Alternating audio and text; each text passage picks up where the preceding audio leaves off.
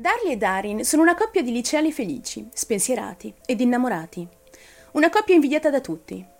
I due decidono di convolare a nozze nell'agosto del 1988, dopo che Darly si è diplomata al liceo. Nel 1989 nasce il loro primo figlio, Devon Rush, e nel 1991 nasce il loro secondo figlio, Damon Christian. La famiglia sta crescendo, così come l'attività informatica del padre. Gli affari vanno a gonfie vele e i Routier decidono di trasferirsi in un'area benestante conosciuta come Dalrock Hade Addition Rowlett in Texas. Va tutto a gonfie vele per i Routier, i quali celebrano il loro successo circondandosi di oggetti di valore, come una Jaguar, mobili di lusso, gioielli e abbigliamento di marca.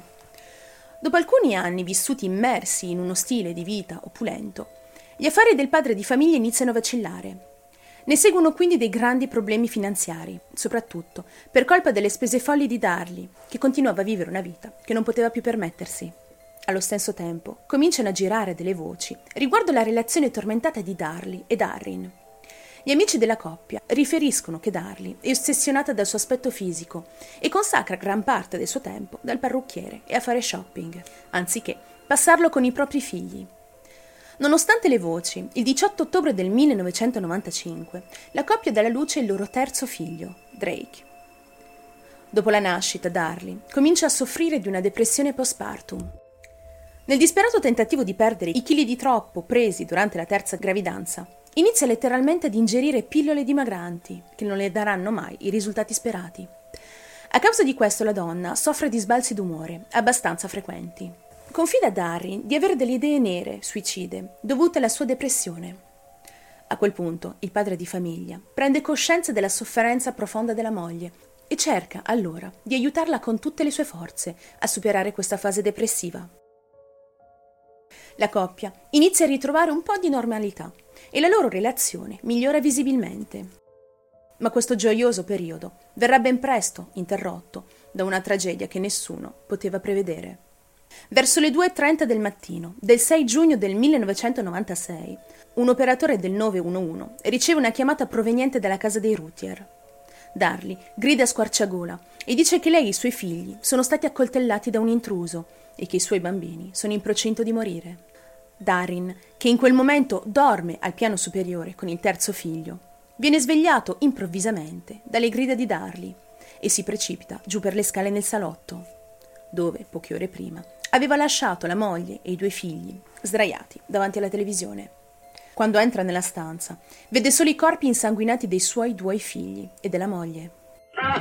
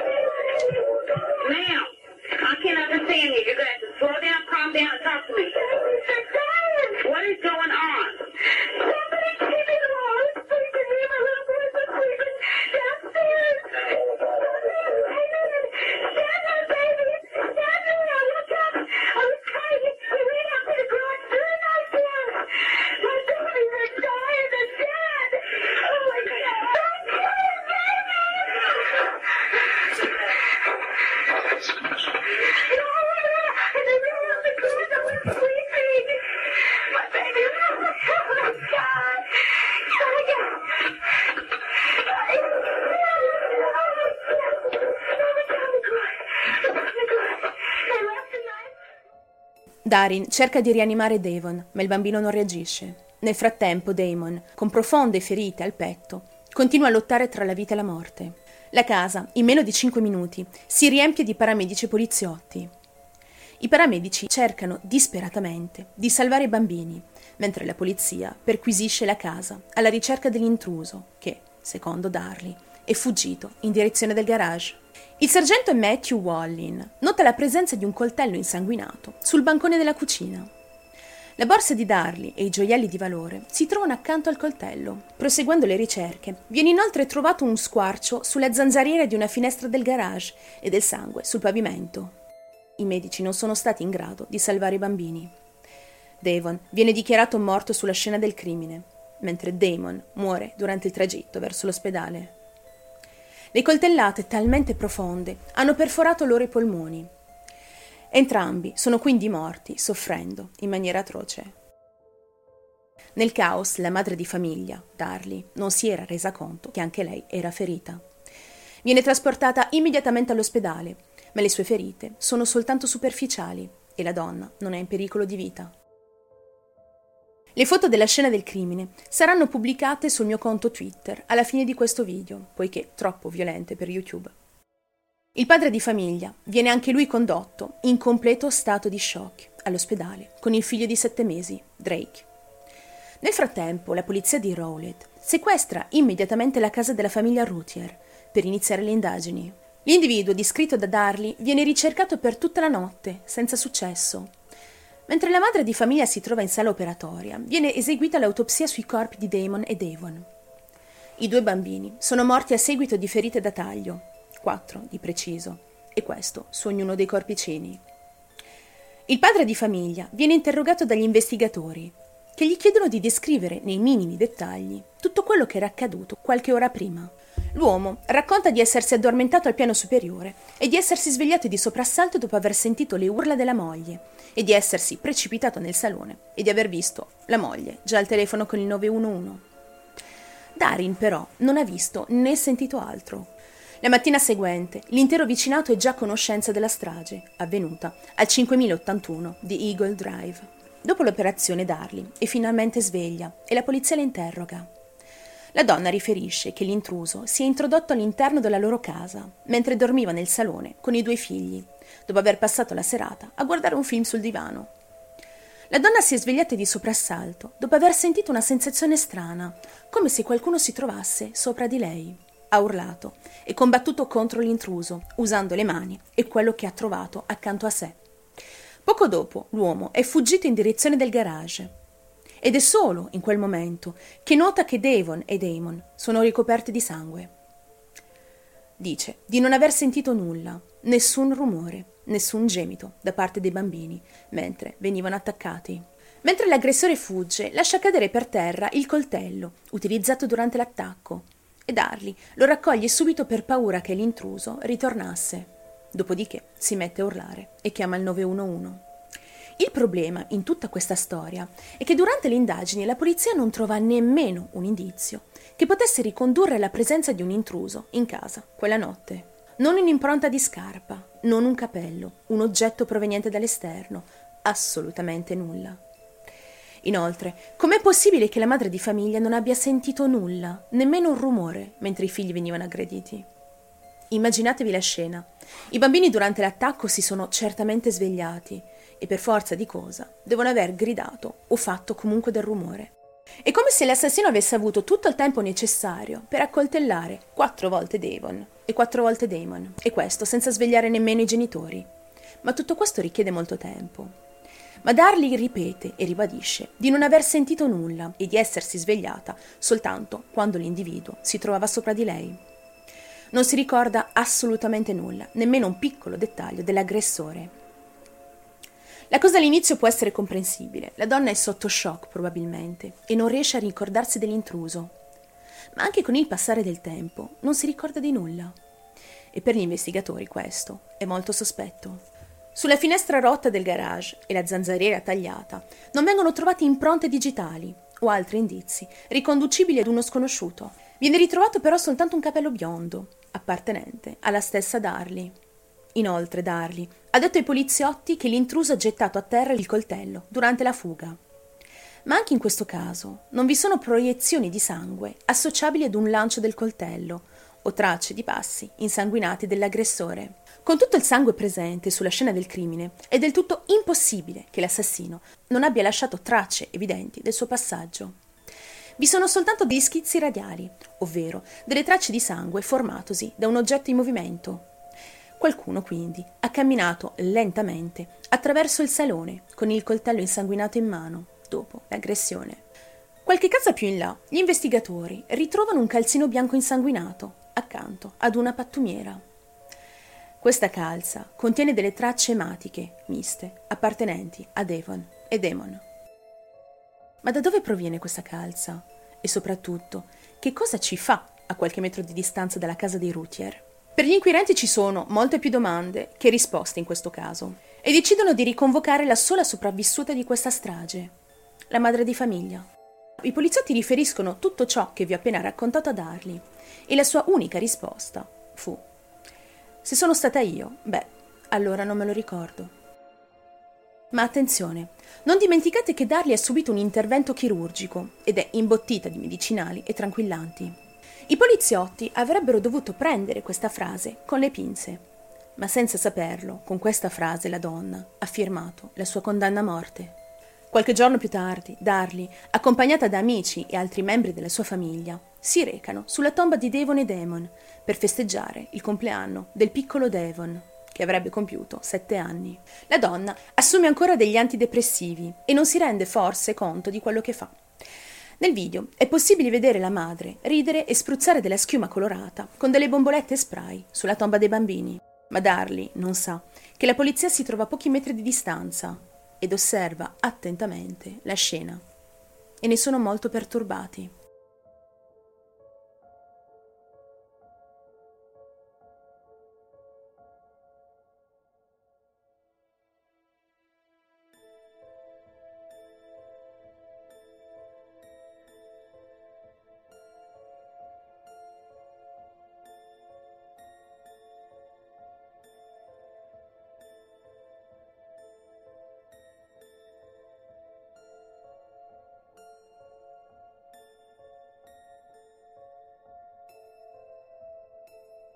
Subito dopo la donna dirà ad un giornalista quanto segue. All I was thinking about was trying to save the babies. I mean, Darren and I tried to save the babies, but it was too late. And the babies were gone.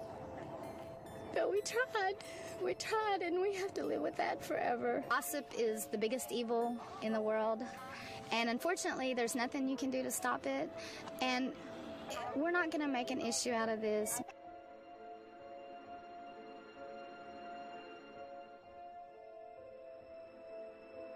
Undici giorni dopo l'omicidio di Devon e Damon, il Dipartimento di Polizia di Rowlett arresta Darlie Routier, accusandola di aver ucciso i suoi propri figli. Durante il processo, il medico legale, Janice Parkman, ha riferito che le ferite dei ragazzi erano molto profonde ed inflitte in modo selvaggio e le ferite di Darlie erano quasi certamente autoinflitte.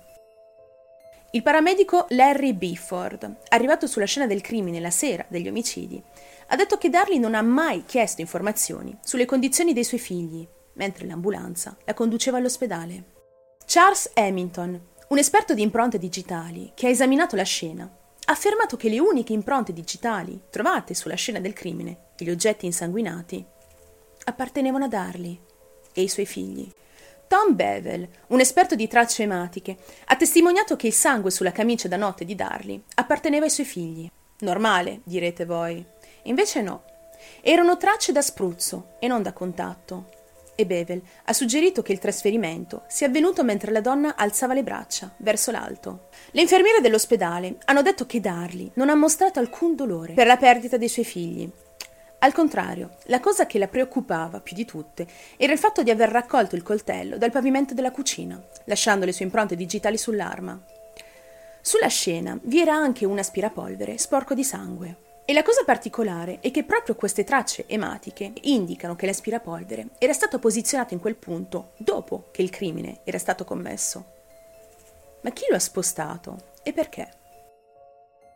Charles Lynch, un altro esperto, ha affermato che sarebbe stato impossibile per un intruso lasciare la scena del crimine senza nemmeno lasciare una traccia del suo passaggio. Non è stata trovata nemmeno una goccia di sangue all'esterno della casa dei Routier, ad eccezione di quel famoso calzino bianco, a qualche metro di distanza. Inoltre, tutti i gioielli costosi di Darli erano stati lasciati in casa, quindi la giuria esclude categoricamente che si trattasse di un furto andato a male. Sono tutti d'accordo sul fatto che un intruso che avesse voluto abusare della madre non avrebbe ucciso i figli, ma li avrebbe usati per far leva e far cedere la madre alle sue richieste. Qui si tratta di un vero e proprio attacco personale, fatto con una rabbia estrema, sicuramente non da uno sconosciuto. Ogni volta che le vengono poste delle domande, Darry risponde con non me lo ricordo. Il processo contro Darly Routier inizia il 6 gennaio del 1997. Gli avvocati della donna hanno avuto soltanto sette mesi per preparare la sua difesa. Il suo è un processo circostanziale, basato su esperti che teorizzano e fanno supposizioni, unicamente sulla base delle prove raccolte sulla scena del crimine, senza mai scavare a fondo della questione.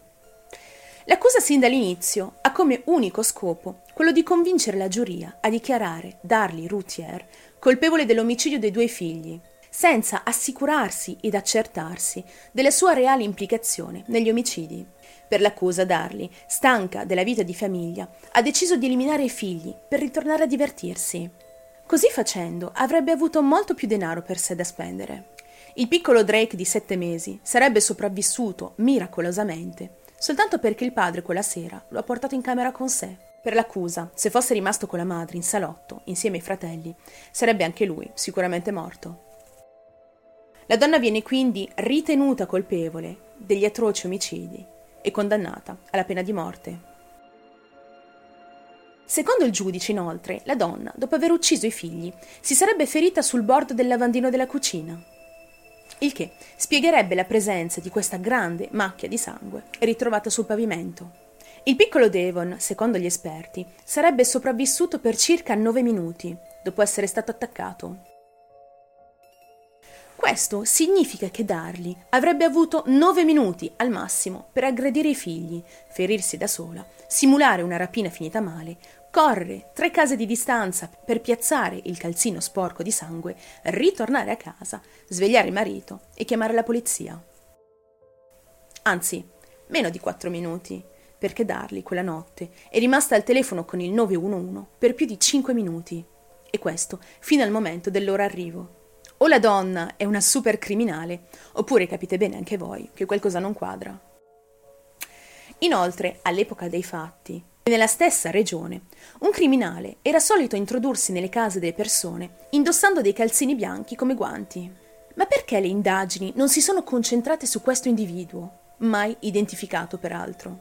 Come avviene in molti casi, vengono creati molti siti web per supportare le spese legali di Darly, tutti convinti che la donna sia innocente. In molti richiedono un secondo processo a favore della madre di famiglia, sulla base di errori giudiziari commessi durante il primo processo. Durante il processo, però, la giuria non ha mai preso in considerazione le immagini dei tagli e dei lividi presenti sulle braccia di Darly e sulle foto scattate in ospedale la notte degli attacchi. Un membro della giuria dirà in seguito che non avrebbe mai votato a favore della condanna a morte per Darly se avesse visto effettivamente le foto di quella notte. Sono state trovate impronte insanguinate sulla scena del crimine non appartenenti a nessun membro della famiglia Routier, poliziotto o ad altre persone entrate quella notte all'interno della casa. Questo elemento è in pura contraddizione con la testimonianza resa durante il suo processo, secondo cui non sono state trovate impronte digitali al di fuori della casa. La difesa vuole avere delle risposte precise e scientifiche soprattutto alle seguenti domande. A chi appartiene l'impronta insanguinata ritrovata sul tavolo del soggiorno? A chi appartiene l'impronta insanguinata ritrovata sulla porta del garage? I jeans di Darin, il padre di famiglia, presentavano delle tracce di sangue estranee alla famiglia Routier. Di chi è questo sangue? Nel soggiorno della famiglia è stato trovato anche un pelo pubico. A chi appartiene? A chi appartiene il sangue ritrovato sulla camicia da notte di Darly? Il coltello ritrovato in cucina è lo stesso che ha tagliato la zanzariera del garage. E perché questo coltello è stato distrutto mentre le indagini erano ancora in corso? Darin Routier ammetterà di aver tentato di organizzare una truffa assicurativa simulando un furto e di aver tagliato lui la zanzariera. Ma nessuna giuria ha preso in considerazione la sua testimonianza. Il video incriminante mostrato in tribunale della festa di compleanno mostrava Darly mentre ballava sulla tomba dei suoi figli. Ma le immagini, però, non sono state mostrate per intero alla giuria. Infatti mancano le riprese delle ore precedenti a questa scena, in cui è possibile vedere Darly singhiozzare e disperarsi sulla tomba dei figli insieme al marito Darin. Ma perché questa parte di filmato non è stata mostrata? I vicini di casa hanno dichiarato alla polizia di aver visto un'auto nera parcheggiata davanti alla casa dei Routier una settimana prima che avvenissero gli omicidi. Altri vicini hanno anche riferito di aver visto la stessa auto lasciare la zona la notte degli omicidi. Perché tutte queste testimonianze non sono state presentate in tribunale? Gli investigatori, durante il processo, fanno appello al quinto emendamento contro l'autoincriminazione durante il controinterrogatorio, impedendo alla difesa di confutare la loro testimonianza. Di cosa hanno paura però gli investigatori? Il chirurgo che ha operato Darly afferma che se il taglio presente sul collo della donna fosse stato più profondo di soli 2 mm, avrebbe reciso l'arteria carotide, la collana che indossava quella sera ha impedito che questo accadesse, salvandole la vita. Inoltre Darly non ha mai avuto un valido motivo per uccidere i figli. Forse non se ne occupava molto, preferiva andare dal parrucchiere piuttosto che giocare con loro, ma tutto sommato, a detta di tutti, è sempre stata una buona madre per i suoi figli. Alcuni di voi avranno sicuramente pensato che la madre possa averli uccisi per riscuotere il denaro dell'assicurazione sulla vita, cosa che accade molto spesso. In effetti, al momento del decesso, i coniugi incassano circa 10.000 dollari, ma questo non è il vero movente del crimine, poiché i funerali dei bambini sono costati almeno il doppio. Darin ha sempre difeso la moglie e continua a farlo tutt'oggi.